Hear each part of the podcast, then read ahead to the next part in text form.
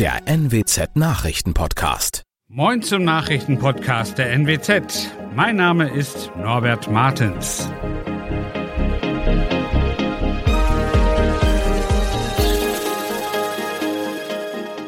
Und das sind unsere regionalen Nachrichten.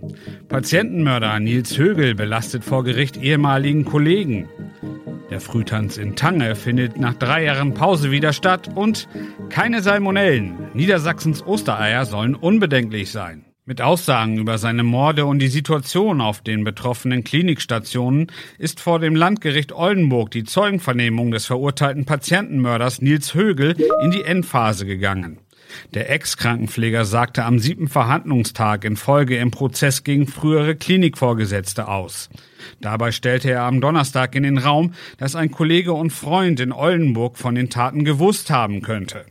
Aber sind Högels Aussagen glaubwürdig?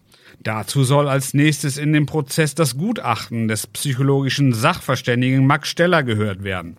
Der hatte Högel in dessen Prozess 2019 eine hohe Lügenneigung und eine hohe Lügenbereitschaft attestiert. Das dürfte Partyfreunde freuen.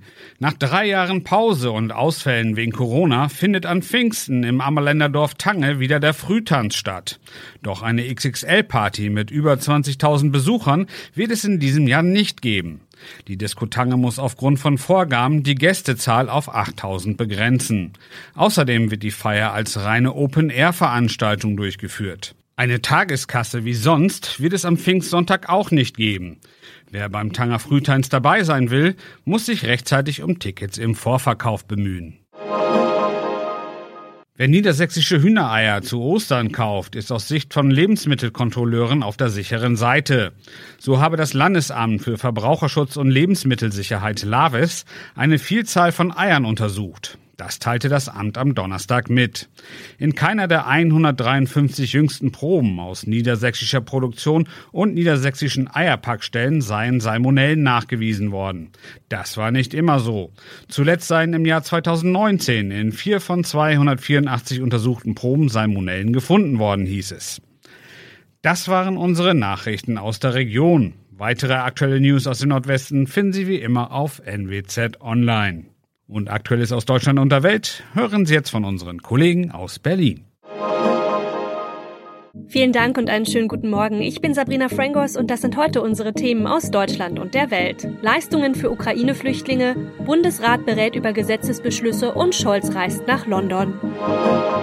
Kriegsflüchtlinge aus der Ukraine sollen ja ab dem 1. Juni staatliche Grundsicherung erhalten, also die gleichen Leistungen wie etwa Hartz-IV-Empfänger. Darauf haben sich nämlich Bund und Länder nach stundenlangen Verhandlungen geeinigt. Sie würden damit anerkannten Flüchtlingen gleichgestellt und das sei auch folgerichtig, sagte Bundeskanzler Olaf Scholz. David Riemer mit den Infos aus Berlin. Bisher sind über 300.000 Flüchtlinge aus der Ukraine wegen des russischen Angriffskriegs nach Deutschland geflüchtet. Sie erhalten höhere Leistungen und eine bessere Gesundheitsversorgung. Außerdem wird ihnen früher geholfen, mit dem Ziel, sie möglichst schnell in den Arbeitsmarkt zu integrieren. Dabei sind die Jobcenter für sie zuständig. Diese Lösung hatten vor allem die Kommunen gefordert, weil dadurch der Bund die Ausgaben für die Grundsicherung trägt. Der Bund wird sich auch maßgeblich an den Kosten für die Unterkunft beteiligen. Währenddessen haben Musikgrößen wie Madonna, Elton John oder Bruce Springsteen sich einer Hilfsaktion für die Ukraine angeschlossen. Im Rahmen der Social-Media-Kampagne Stand Up for Ukraine wollen die Weltstars heute zu Spenden und anderen Formen der Unterstützung für Betroffene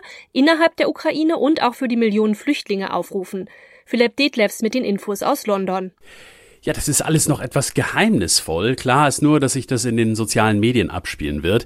Da werden die beteiligten Stars wohl den ganzen Tag über auf ihren Kanälen dazu aufrufen, für die Opfer des Ukraine-Krieges zu spenden oder auf irgendeine andere Art zu helfen und die Geflüchteten zu unterstützen. Der Zeitpunkt ist ganz bewusst gewählt. Die Aktion findet nämlich genau einen Tag vor der geplanten Geberkonferenz in Warschau statt, die von der EU-Kommissionspräsidentin von der Leyen und dem kanadischen Premier Trudeau einberufen worden war. Madonna und Elton John, wer ist sonst sonst noch dabei? Das ist wirklich eine sehr breite Palette von Künstlern, die sich da bereit erklärt haben, mitzumachen. Celine Dion ist zum Beispiel dabei, Katy Perry, Stevie Wonder, Miley Cyrus, auch die Red Hot Chili Peppers, der frisch gebackene Grammy-Gewinner John Baptiste, The Weeknd und aus Deutschland Herbert Grönemeyer. Und wer natürlich auch bei solchen Charity-Aktionen niemals fehlt, auch dieses Mal nicht, das sind Bono und seine Band U2. Der Bundesrat berät ja heute abschließend über zwei Gesetzesbeschlüsse, und zwar geht es um den Heizkostenzuschuss für Geringverdiener und auch um Vorhaben für den Füllstand von Gasspeichern. Ina Heidemann weiß mehr. Der Heizkostenzuschuss soll die explodierenden Energiepreise vor allem für Bezieher von Wohngeld und BAföG abmildern. Mehr als zwei Millionen Menschen sollen davon profitieren. Vorgesehen ist zum Beispiel, dass ein Einpersonenhaushalt, der Wohngeld erhält, einmalig einen Zuschuss von 270 Euro bekommt.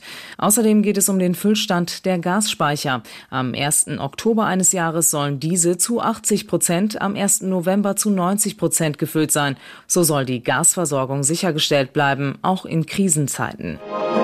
Kanzler Olaf Scholz reist heute zu seinem Antrittsbesuch nach London. Bei den Gesprächen mit Premierminister Boris Johnson dürften der Ukraine-Krieg und natürlich auch die Folgen im Mittelpunkt stehen. Philipp Detlefs weiß mehr. Johnson hatte am Mittwoch als Reaktion auf die Gräueltaten im ukrainischen Butscha weitere Sanktionen gegen Russland angekündigt. Was sich in Butscha zugetragen habe, sehe für ihn so aus, als sei es nicht weit vom Völkermord entfernt, sagte der Premier beim Sender Sky News. Großbritannien werde nicht tatenlos zusehen, so Johnson. Berichten zufolge sollen russische Soldaten in der Kleinstadt mehr als 300 Menschen getötet haben. Moskau bestreitet das. Auch Bundeskanzler Scholz hatte Russland Kriegsverbrechen vorgeworfen. In unserem Tipp des Tages ist Hilfe gefragt. Per App das Wetter besser machen. Das wäre natürlich ausgesprochen praktisch. Einfach den Regen weg und die Sonne herklicken. Soweit ist die Technik noch nicht, aber jeder kann jetzt per Smartphone-App mithelfen, die Wettervorhersage zu verbessern. Wie es geht, erklärt Ronny Thorau. Das Ganze ist ein Projekt der Europäischen Raumfahrtagentur ESA, ja? Ja, genau. Und es läuft erstmal bis Juni. Jeder, der ein Android-Smartphone hat, der kann helfen, Satelliten-Navigationsdaten zu sammeln. Also das Smartphone misst erstmal nicht direkt das Wetter, sondern nimmt Kontakt zu Satelliten auf, wie beim Navigieren. Aber aus der Art, wie das Signal zum Satelliten so durchkommt, sozusagen, wie schnell und mit welcher Stärke, kann man Wetterdaten ausrechnen.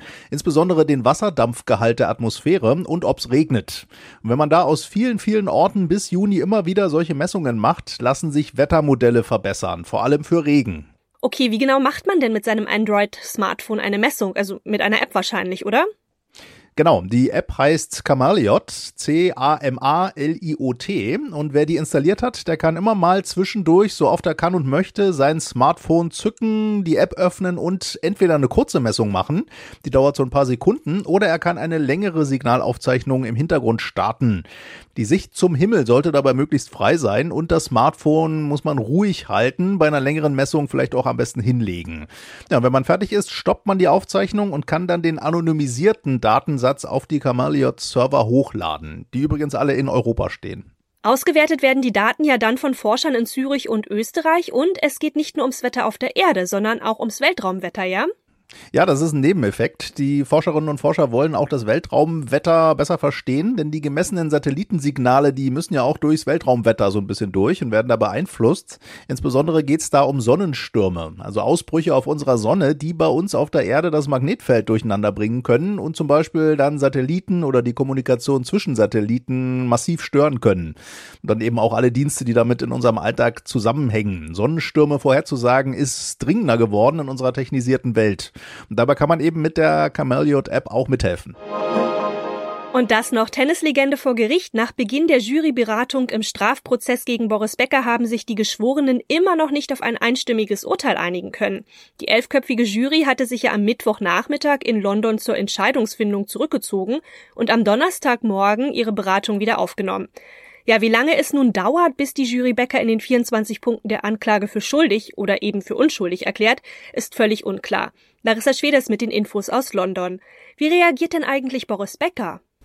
Ja, momentan besteht der Prozess für Boris Becker vor allem aus Warten. Während sich die Jury berät, muss Becker auf dem Gerichtsgelände ausharren und das wird auch am Freitag so weitergehen. Wird über die Lautsprecher im Gebäude das Urteil angekündigt, kann nämlich alles ganz schnell gehen. Dann erfährt Becker, ob die Jury ihm glaubt, dass er von seinen Finanzen selbst keine Ahnung hatte oder ob sie ihn schuldig sprechen, Teile seines Vermögens bewusst verschleiert zu haben. Das war's von mir. Ich bin Sabrina Frangos und ich wünsche Ihnen noch einen schönen Tag. Bis bald.